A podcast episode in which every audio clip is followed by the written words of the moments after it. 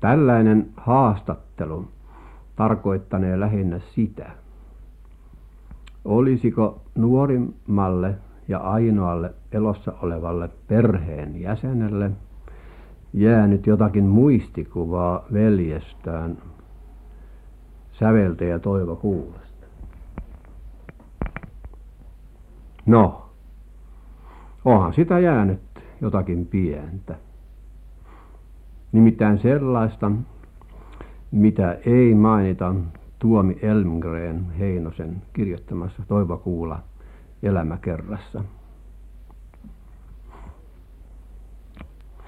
Kun Toivon ensimmäinen opintokausi vuonna tuhatyhdeksänsataakolme päättyi Helsingin musiikkiopistossa, hän asettui asumaan Vaasassa Pitkänlahden katu numero kymmenen ullakkohuoneeseen. Perheen huoneet olivat alakerrassa. Olin silloin nelivuotias ja aloin tajuta, että siellähän se Toivo nyt asuu. Liekkö jokin varoitellut vai mitä? Mutta ymmärsin erään säännön.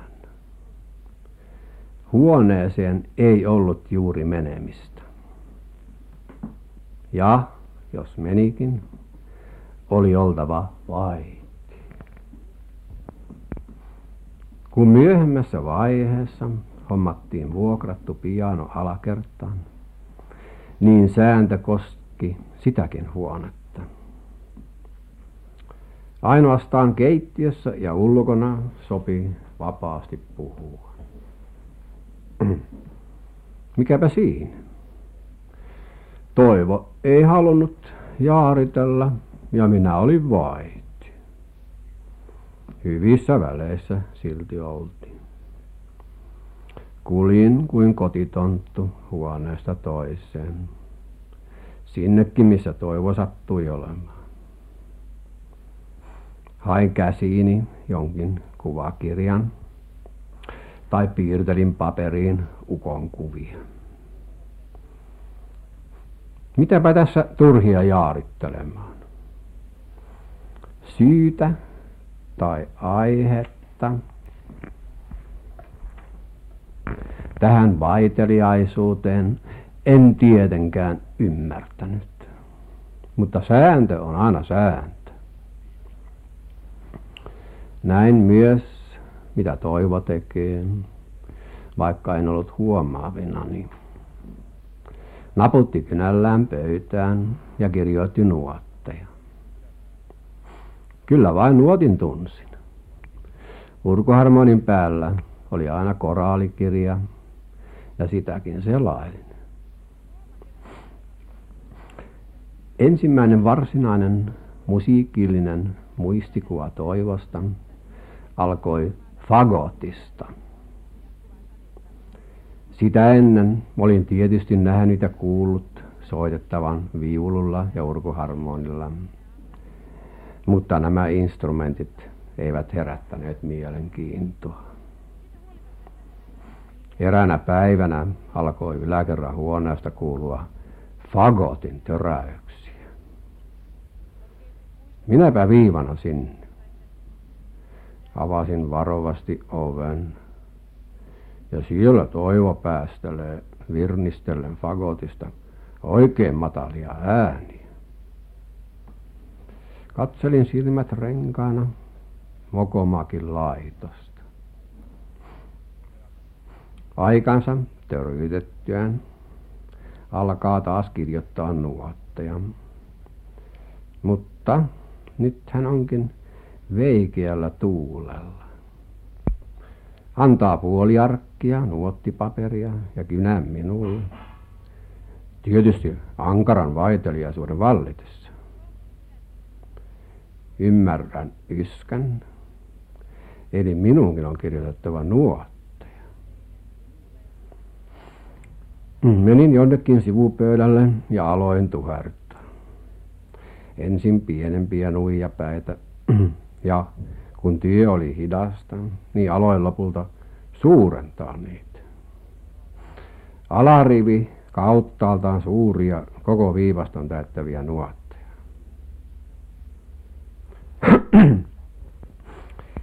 Vein sitten paperin Toivolle tarkastettavaksi.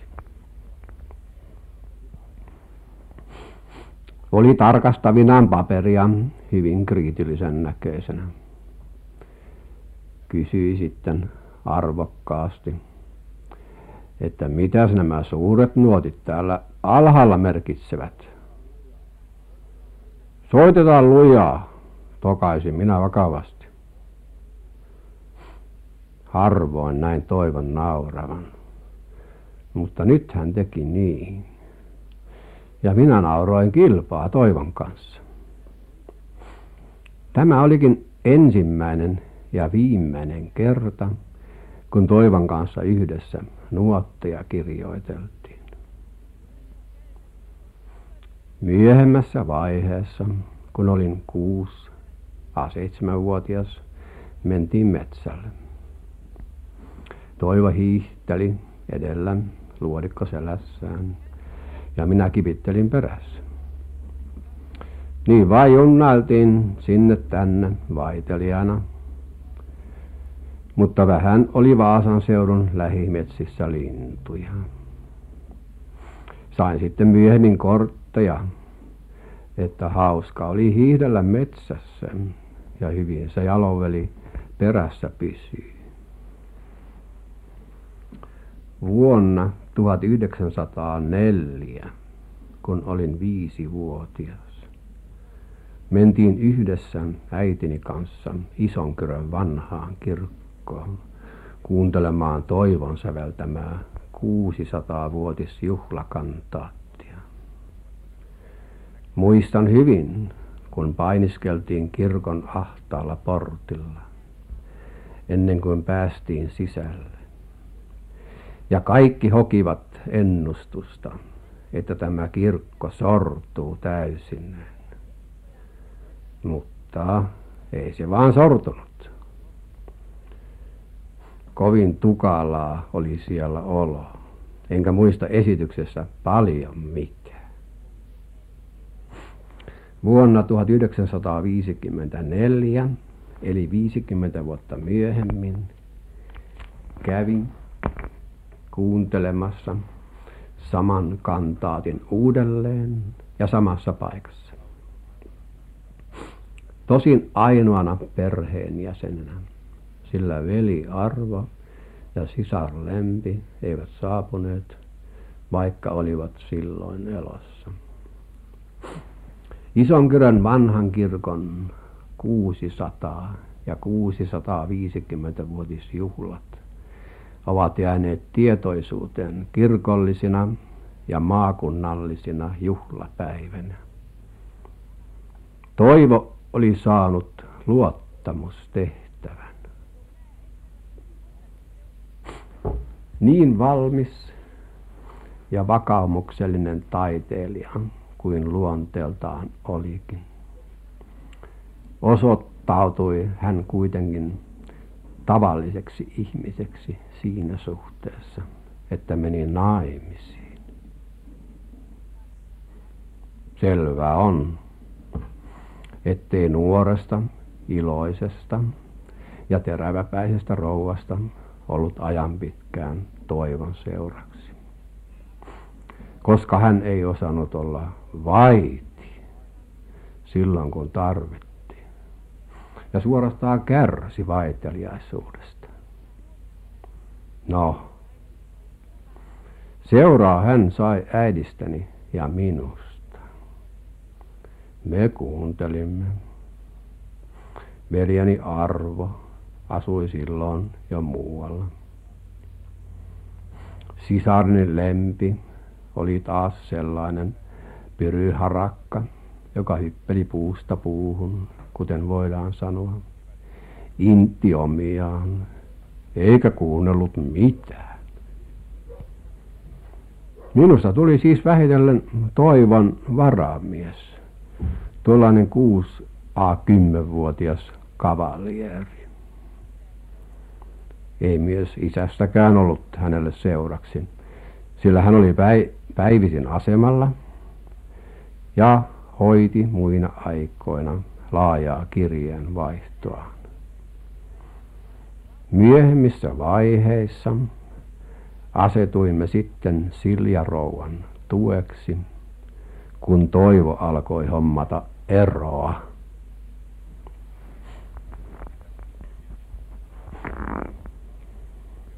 Lapuan satavuotisjuhlilla vuonna tuhatyhdeksänsataakahdeksan olin sisareni kanssa kuuntelemassa Toivon säveltämää Lapuan marssia. Toivolla oli nyt kiire ja hoppu, eikä hän ehtinyt paljonkaan meille seuraa pitämään. Noin sivumennen sanoen kuuntelin vuonna tuhatyhdeksänsataaviisikymmentäkahdeksan Lapuan marssin uudelleen, ja nyt oli läsnä Toivon tytär Sinikka, vaimoni ja Pentti poika. Lapuan juhlat ovat jääneet yleiseen tietoisuuteen suurina kansallisina juhlapäivinä. Toivo oli saanut toisen maakunnallisen tilaisuutensa. Puuttui vain kolmas, eli nuijamiesten marssi, ja se tuli aikanaan. Mutta kun juhlat pidettiin vuonna tuhatyhdeksänsataakaksikymmentäneljä Ilkan monumentilla Ilmajoella, oli Toivo jo kuollut. Juhlia Ilkan monumentilla on jatkettu sittemmin maakunnallisina kuvaelmasarjoina.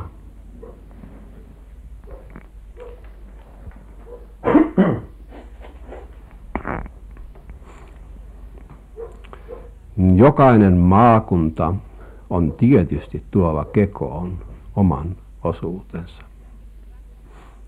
Ikään kuin kotimaakuntansa maagilliseen kolmioon, minkä kärkipisteitä ovat Isonkyrö, Lapua ja Ilmajoki, oli Toivo Kuula kuitenkin jo ehtinyt piirtää puumerkkinsä, eli merkin joka, nu, joka kulmaan. Isonkyrön, Lapuan ja Ilmajoen käsitteisiin sisältyy näissä puitteissa uskontoa, kansallista henkeä, yksilöllistä ja kaikille Pohjoismaille ominaista vapauden rakkautta, menneisyyden muistoja, menneisyyden muistojen kunnioittamista ja uuden rakentamista. Jotakin sellaista mies Toivo Kuulassa näin kotipiiristä katsottuna oli. Hänen oli haparoitava yksinään pimeän kuilun yli. Elämä oli silloin joskus kuin syystunnelmaa, kunnes aikansa haparoituaan se oli taas kuin aamulaulu. Vanhempani eivät suinkaan haranneet poikansa täysin odottamatonta suuntaa vastaan, niin kuin joskus on sanottu. Vain vaan näin, että he olivat ymmällään. He kaipasivat ilmeisesti ymmärtämystä, saadaksensa luottamusta poikansa elämän kutsumukseen. Kun joskus vuonna tuhatyhdeksänsataakahdeksan Akseli Gaalen-Kallela oli Vaasan asemalla antanut tunnustusta Toivolle, niin näin, mitä se vaikutti isään. Isä tarvitsi auktoriteettia tuekseen tässä suhteessa, mutta Toivo sai, ja hänen oli raivattava tiensä yksin.